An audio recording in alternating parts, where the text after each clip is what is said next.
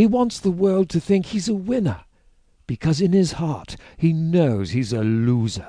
With very few exceptions, the business career of Donald Trump is an unbroken string of failures, legally, ethically, and morally.